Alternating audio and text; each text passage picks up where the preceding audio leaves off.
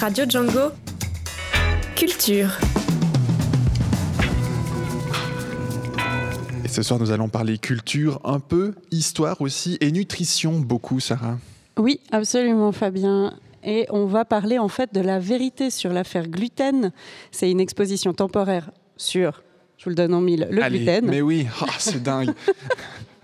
Et ça se passe au musée de la Maison du Blé et du Pain à Échalon. Alors, petit rappel, la Maison du Blé et du Pain, c'est parti il y a 40 ans, euh, en 1978, donc, d'un groupe d'amis passionnés qui ont créé une fête, la fête du blé et du pain. Et suite à quoi, dix ans plus tard, en 1989, il s'inaugure le musée. Et le musée de la Maison du Blé et du Pain, donc, ce musée s'élève sur quatre étages et héberge aussi une boulangerie.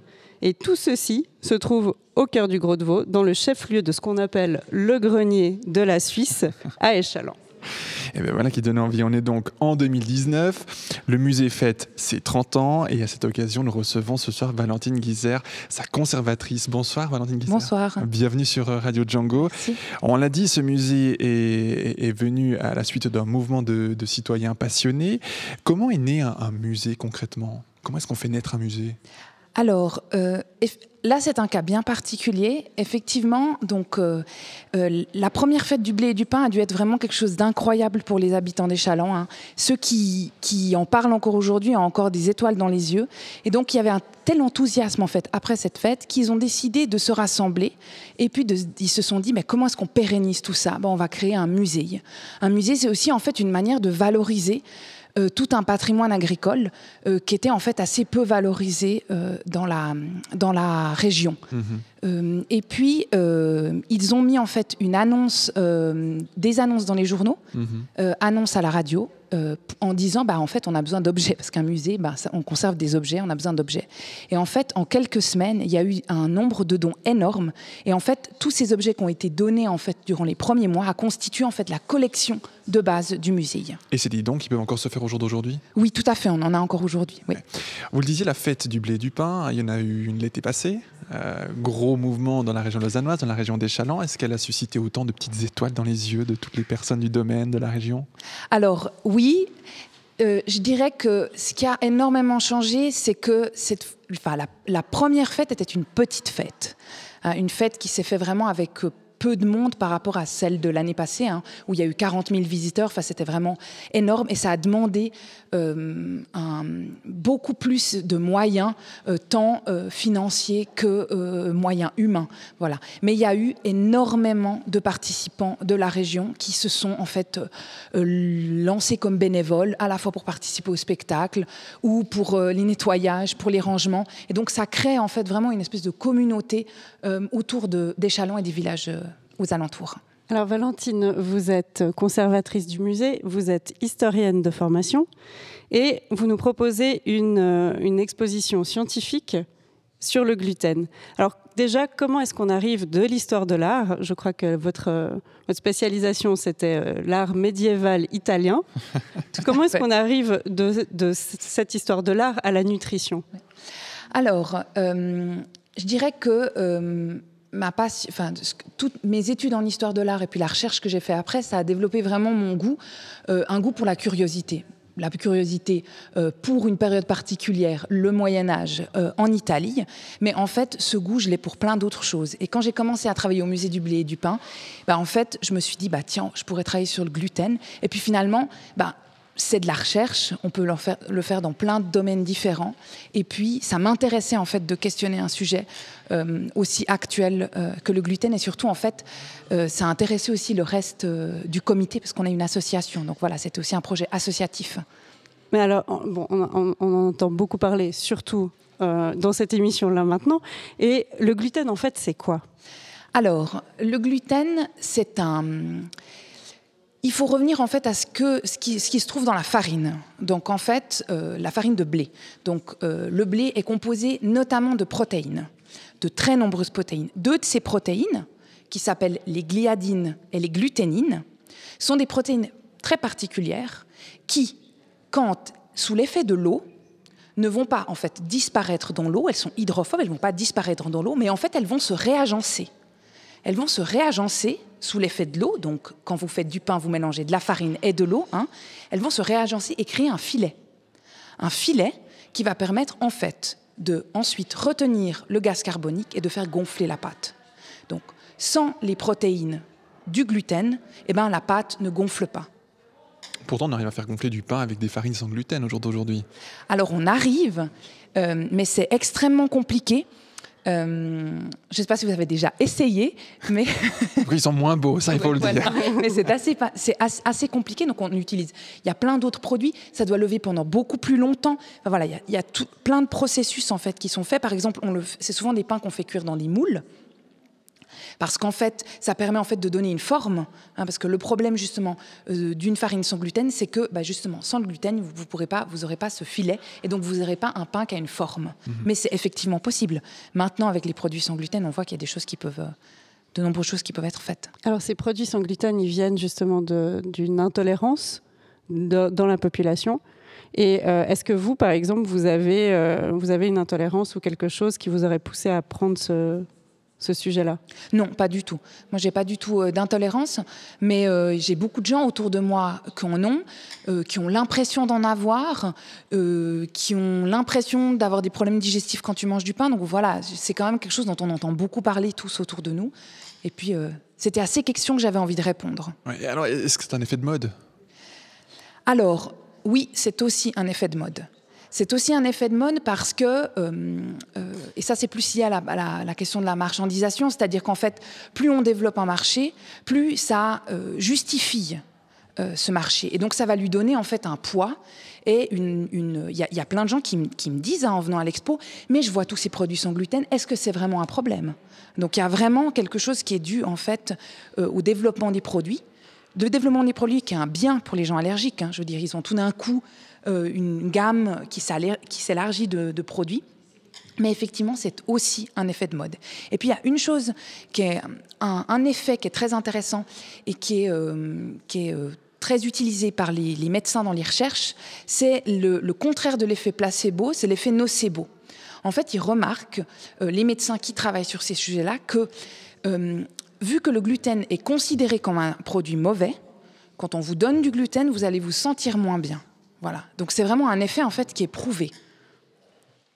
Alors et donc cette expo, comment comment est-ce que vous l'avez construite concrètement? Si on revient un petit peu à, ce qui se passe maintenant euh, à la maison au musée. Oui. Alors c'est une expo que j'avais envie de, que j'ai construit autour de trois pôles, autour de trois euh, questions. La première c'est déjà qu'est-ce que c'est le gluten, à quoi ça sert, dans quoi il y en a? Voilà, de répondre en fait à ces questions-là. Et pour, euh, pour cette partie-là, j'ai travaillé, travaillé avec des ingénieurs sélectionneurs de blé qui sont vraiment spécialistes euh, euh, du blé au niveau agronomique. La deuxième question que je me posais, c'était, mais en fait, quelles sont les maladies, les, les, maladies prouvées, on va dire, et puis quelles sont les maladies qu'on est en train de découvrir maintenant? Et donc ça, c'est le deuxième pôle, c'est plutôt le dossier médical du gluten. Et puis le troisième pôle, euh, et là, j'ai travaillé avec un anthropologue de l'alimentation, c'est en fait de comprendre, mais ok, il y, a des allergies, mais pourquoi est-ce que tout d'un coup on voit aujourd'hui un boom euh, des gens qui, se disent sensibles au gluten euh, et un boom aussi des produits euh, sans gluten dans les supermarchés. Est-ce qu'il y a peut-être quelque chose aussi, comme je disais tout à l'heure, un effet de mode, mais est-ce que les personnes peuvent se dire, tiens, je suis intolérante au gluten ou, carrément cœliaque, mais que ce soit plutôt lié au type de pain ou à la catégorie de pain qui sont achetés? J'entends par là, si on achète un pain en boulangerie ou chez vous, par exemple, dans les, dans les boulangeries des Chalands, est-ce qu'il y a moins de risques d'avoir une réaction au gluten ou bien pas? Alors non, il n'y a pas moins de risques par rapport au gluten. Par contre, il y a d'autres, ce qu'on est en train de découvrir, ce que les médecins sont en train de découvrir, c'est qu'en fait, il y a d'autres choses qui entrent en compte dans la digestion des céréales. C'est pas seulement le gluten, mais c'est la question du temps de fermentation, par exemple.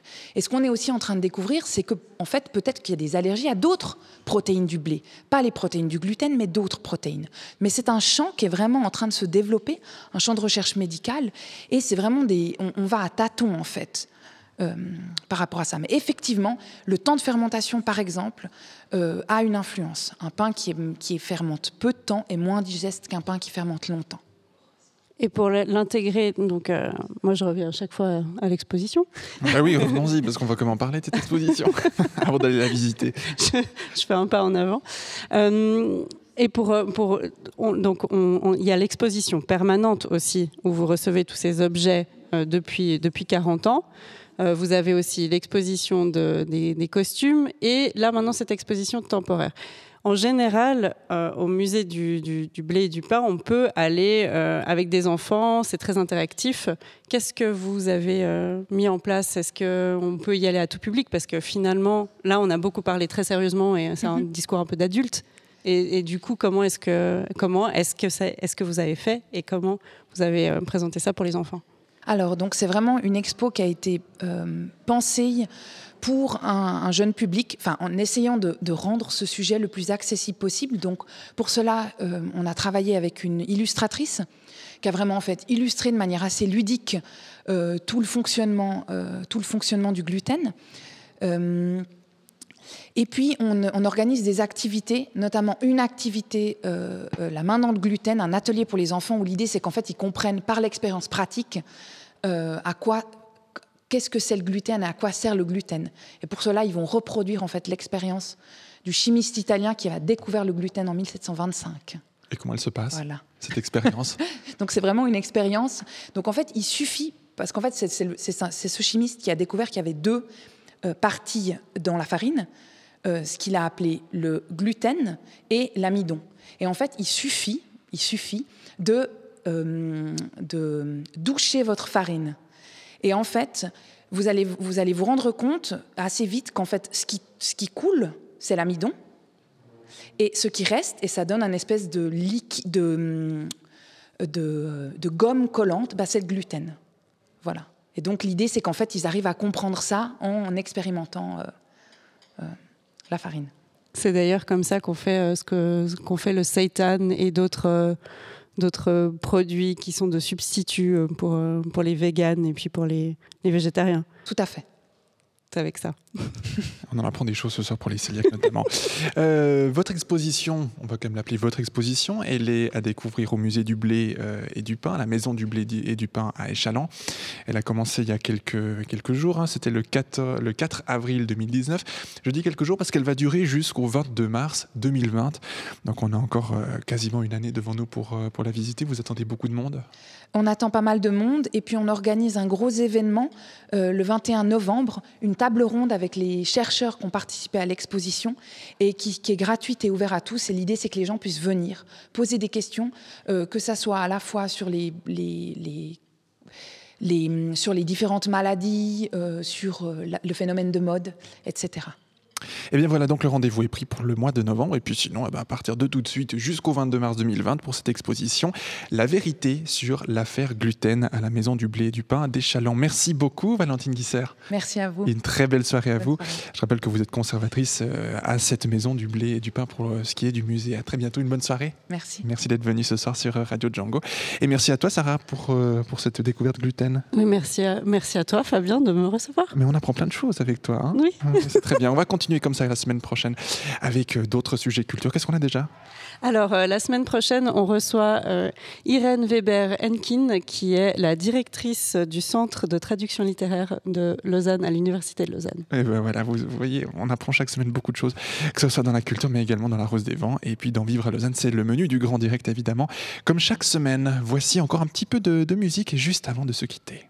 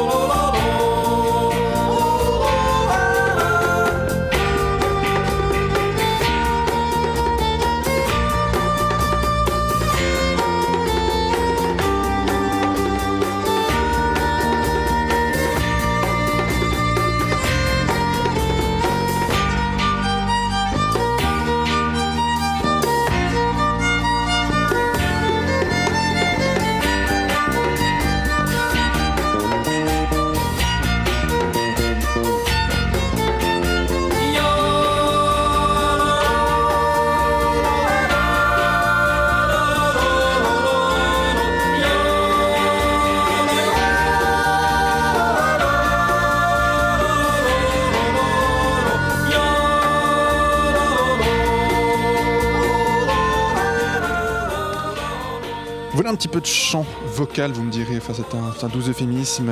Euh, voilà, avec de la musique euh, typiquement suisse. C'est signé du groupe Wiesel sur Radio Django et Radio La Fabrique pour clore ce grand direct.